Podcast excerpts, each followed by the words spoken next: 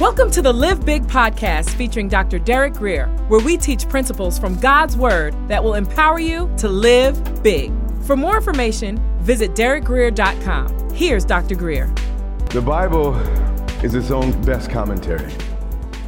And uh, the New Testament largely explains the Old Testament.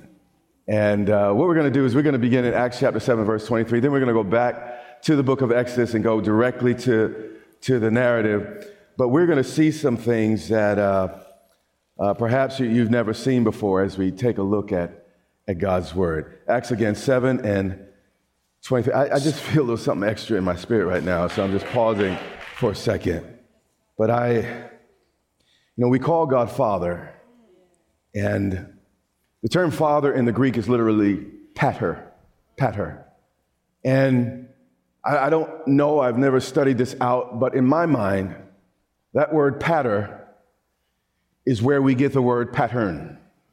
And a daddy is a pattern for his children. And Father God is not just a theological concept. Jesus said, If you've seen me, you've seen the Father. Jesus is my pattern because he reflects and represents the Father. And as I imagine God in heaven with his Father's hat on, I just want to salute you, Dad, for teaching me how to be a man, teaching me how to walk, how to talk, teaching me how to conduct myself. Father, you have been such a tremendous pattern. And I pray that the men in this room would likewise become patterns for their sons and their daughters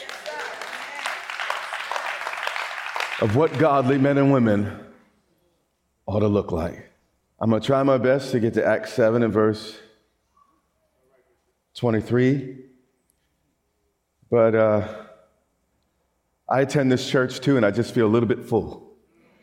And uh, it's just so awesome to be in the presence of of God. All right, we're just going to discipline ourselves. Let's, let's move forward. Now, when he's speaking of Moses, was 40 years old, it came into his, his heart. The way this was worded by Luke gives us the, the idea that somehow God put this idea into Moses' heart. And this is what we need to know about God. He doesn't have to, to speak in an audible voice. He doesn't have to do something super casual, supercalifragilistic and expialidocious. He doesn't have to do all of that to lead us. In fact, deep down inside, all of us knows what's right. Behind the arguments and the rationalizations, deep down, we know. And God had placed it in the heart of Moses that he had something that God wanted him to do with his life. And it came into his heart, watch this, to visit his brethren. Unlike the Charlton Heston movie, where it seems that uh, Moses didn't really know where he came from, when you read the scriptures closely, it seemed that Moses actually all along knew that he was uh, an Israelite. Because the Bible says he was to visit not just some people, but his what? Brethren. And he called them who? The children of Israel. Now, most of us are familiar with the narrative, particularly if you watch the movie. What happened was Pharaoh had uh, released an edict that uh, every male boy had to die.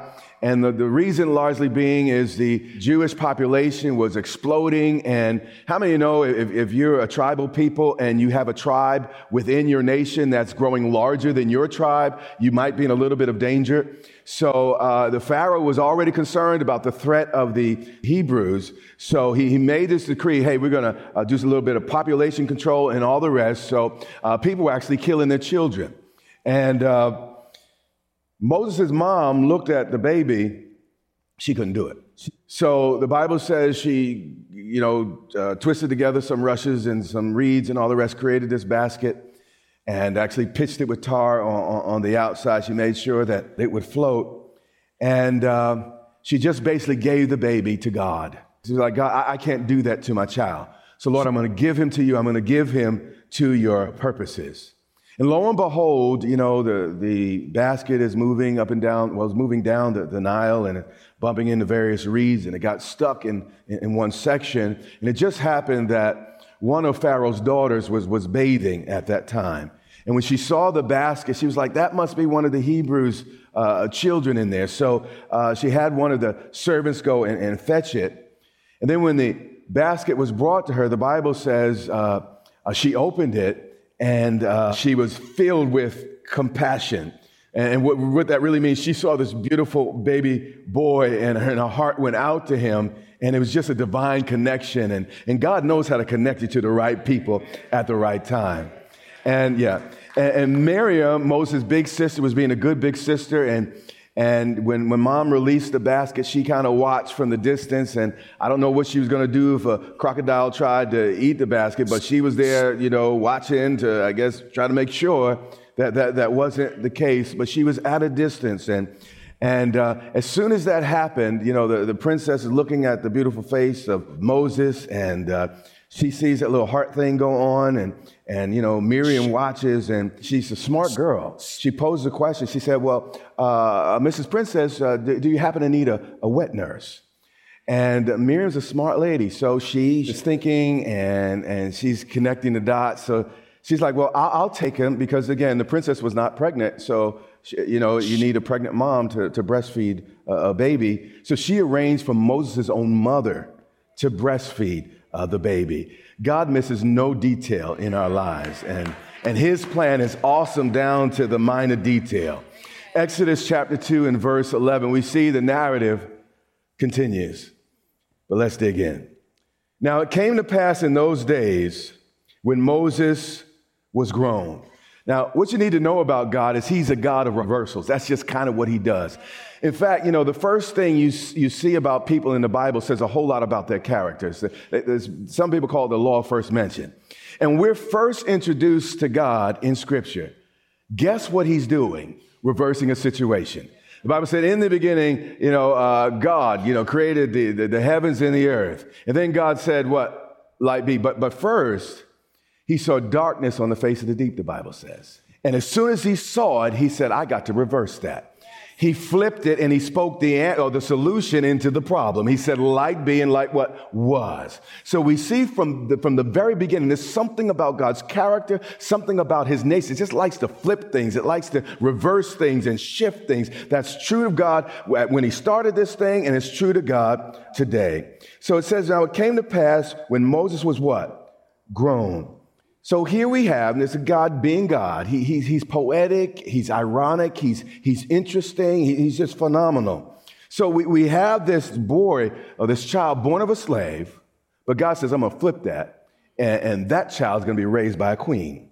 The very child that the government wanted to kill, the government would feed, the, the, the, government would, would educate, the government would promote to actually the highest position of the land. Again, God knows how to flip it. He knows how to turn thing around in somebody's life. I think Joseph said it best. He said, You may have meant it for evil against me, but God meant it for good. See, even man's plans, as dark and as, as terrible as they may, God knows how to flip it and how to turn it, and eh, He knows exactly what He's doing.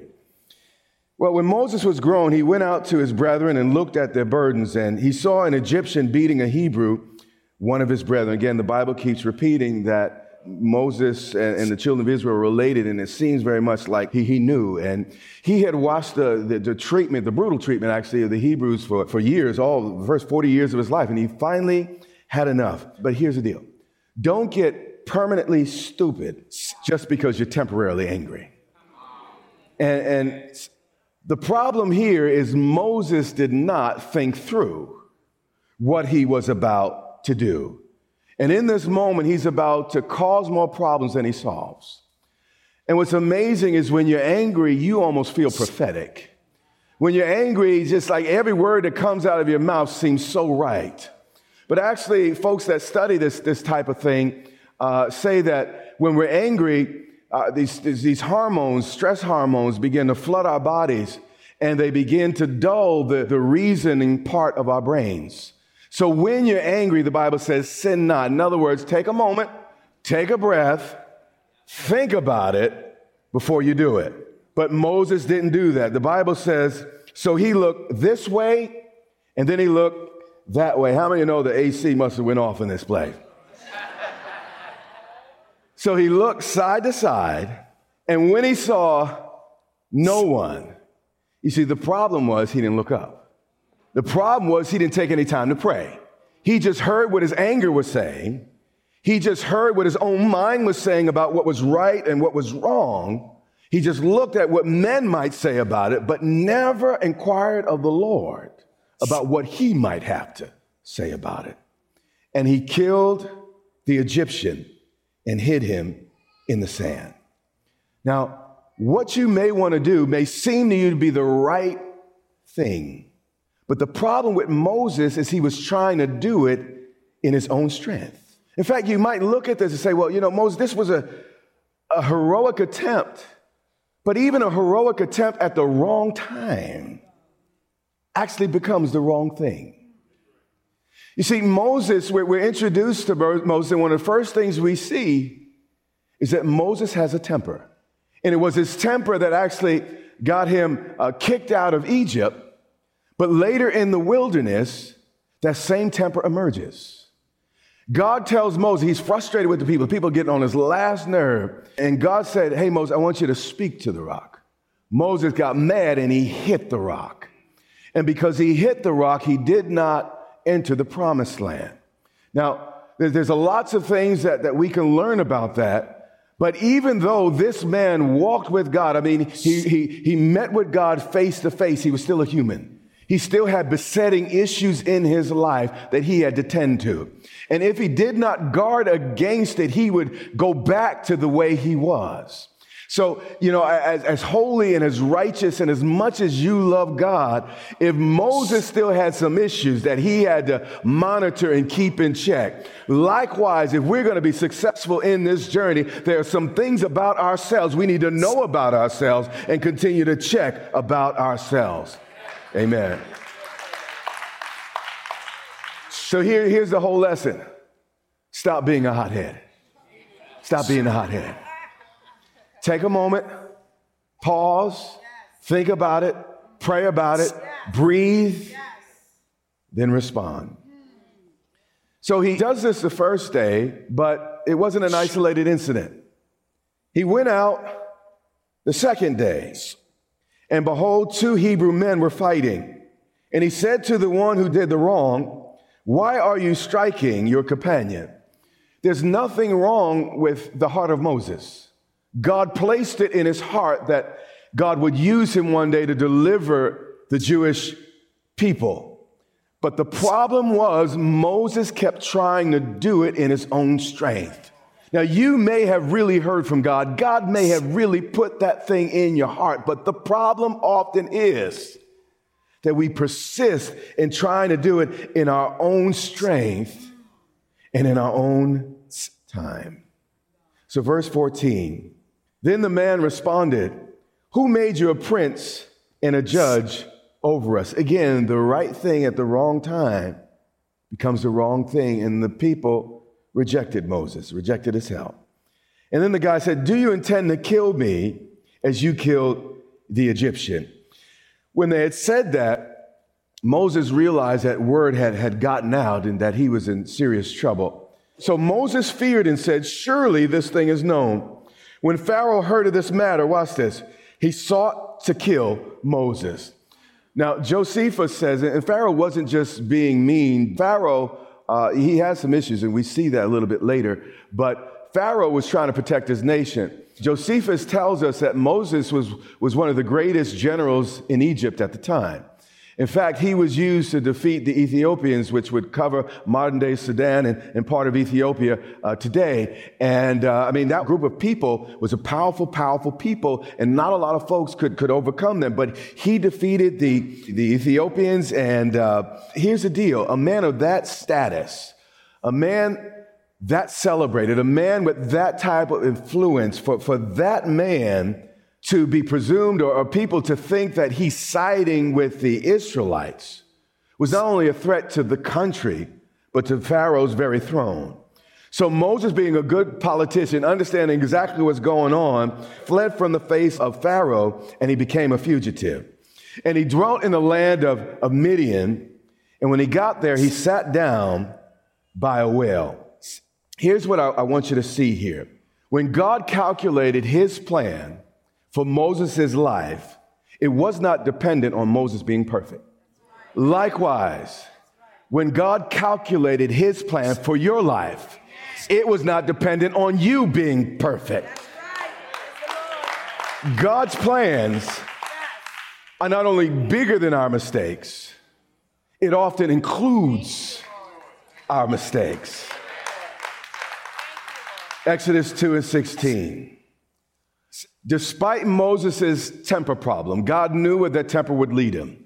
Perhaps you have a gambling problem. Perhaps you have a lust problem. Perhaps you have a, a lying problem. And, but despite all of those, those issues that were going on in, in his heart and mind, God kept working in Moses' life behind the scenes. Verse 16. Now, the priests of Midian had seven daughters. Now, Moses had just come through the, the desert. He's tired and he's thirsty and, and a little bit exhausted, but he's still very much a man. So he sees these seven daughters, and, and the Bible says that when he sees them, you know, it's like he pauses. He's obviously watching these ladies and paying attention to what's going on. And by the way, God knows what to use to reach you right where you are. Right.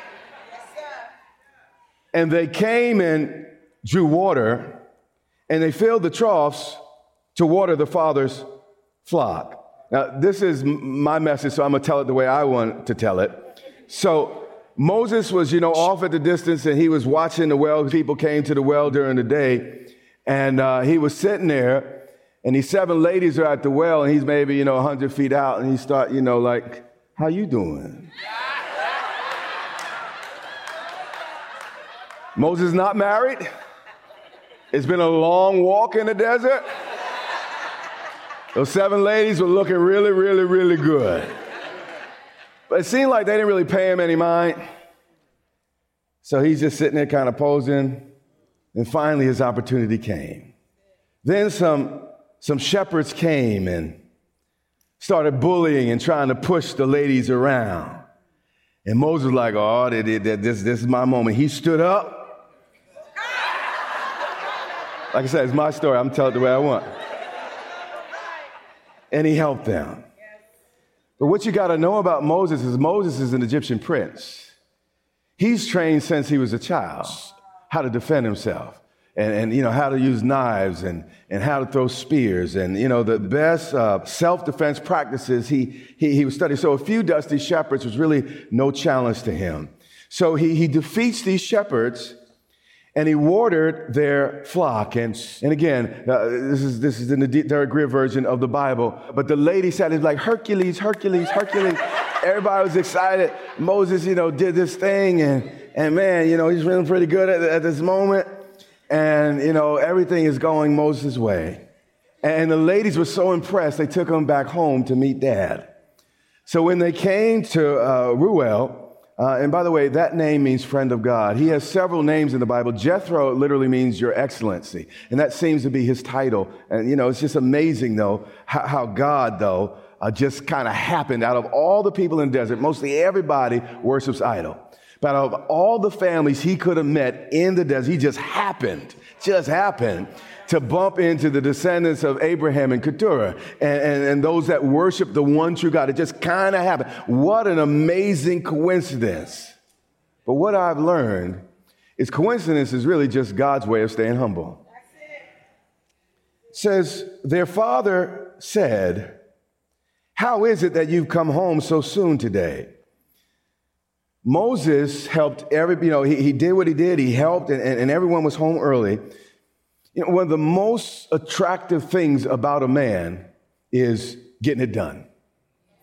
In fact, a, a lady said this. She, she wrote uh, Little Women, uh, uh, Louisa Alcott. She said, Energy is more attractive than beauty in a man. And yeah. A man ought to have a certain energy about him. Not, oh my gosh, they kicked me out of Egypt and I walked on the desert and, and I feel so weak. I don't know what to do. There's certain energy about a man that's attractive. And despite the fact he'd been kicked out, despite the fact he was tired and thirsty, he still rose up to the defense of those ladies and protected them and, and fought with them. And, and we got to get back that energy that makes us men. I know that's not politically correct, but I really don't care.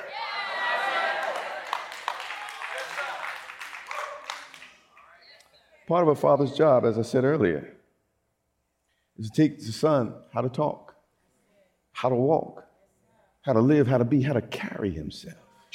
And we weren't made for all that twitching and switching. No, stay with me. There ought to be a masculine energy about us when the people we love are in our presence. Don't lose that. We no longer celebrate that in our culture, but don't lose that. That energy makes us men. And we have to pass it on to our children, lest it's lost. And a little more commentary than you want. Sometimes when I walk in the mall, I don't know if it's a girl or it's a boy. No, no, I, I'm not messing with nobody. I'm trying to help somebody. You are not an accident.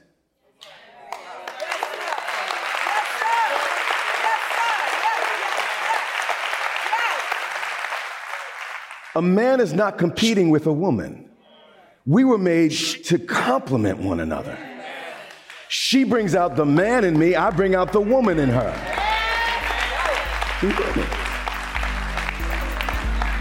And when I lose my distinctive, This has been Live Big with Dr. Derek She Grier, loses her the radio broadcast ministry of Grace Church in Dumfries, Virginia. Saying when I lose my prayer that you are distinctive, blessed and empowered to live big. She loses her Listen to this message and much more from Dr. Grier for free God at didn't make a mistake gracechurchva.org. when he gave we you that invite you to join Dr. Grier and the Grace Church family here in Dumfries, Virginia. God did not make a mistake when he gave you that extra estrogen. We would love to meet you and have you God join us for worship, make a teaching, and fellowship when, every when he Sunday made your hips just a little bit more narrow. Get directions, service times, and much more And he made hers just a little bit more gracechurchva.org. That's our time for today.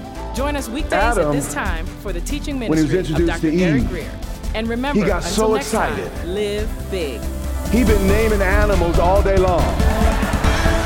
Okay, there's a giraffe, there's an elephant, there's a lion, tiger, bear. Yeah. I'm gonna get back to the message in just a second. I'm trying to help you. I'm your friend. I'm pulling for you. I'm not judging you. I'm trying to love you. when God woke him up from his sleep and he saw Eve, he was like, No, no, she is flesh of my flesh, bone of my bone. She shall be called my woman. He immediately claimed her. He immediately said, Baby, you are mine. And immediately they became one. You see, when he was looking at the donkey, the mule, and none of that complimented him. But when he saw her, you hear what I'm saying? I remember a comedian once said, he said, uh, you know, when, when, when, when God said, made man, it was like he was man, but uh, when Adam saw the woman, he was like, wow, man.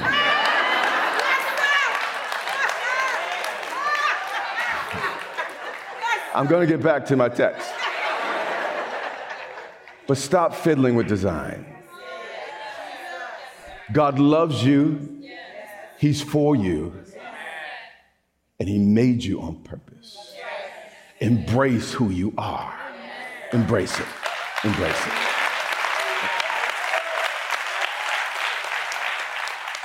All right, y'all took up all my time with that little side venture that you took me on. Let's skip a little, verse 21.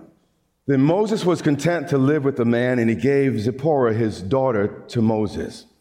So he and Zippy started a family, and, and they had a, a, a first baby named Gershom, and, and life went on. Verse 23. Now it happened in the process of time that the king of Egypt died. You have been listening to the Live Big podcast with Dr. Derek Grier. For more information, visit derekgrier.com or follow Dr. Grier on social media.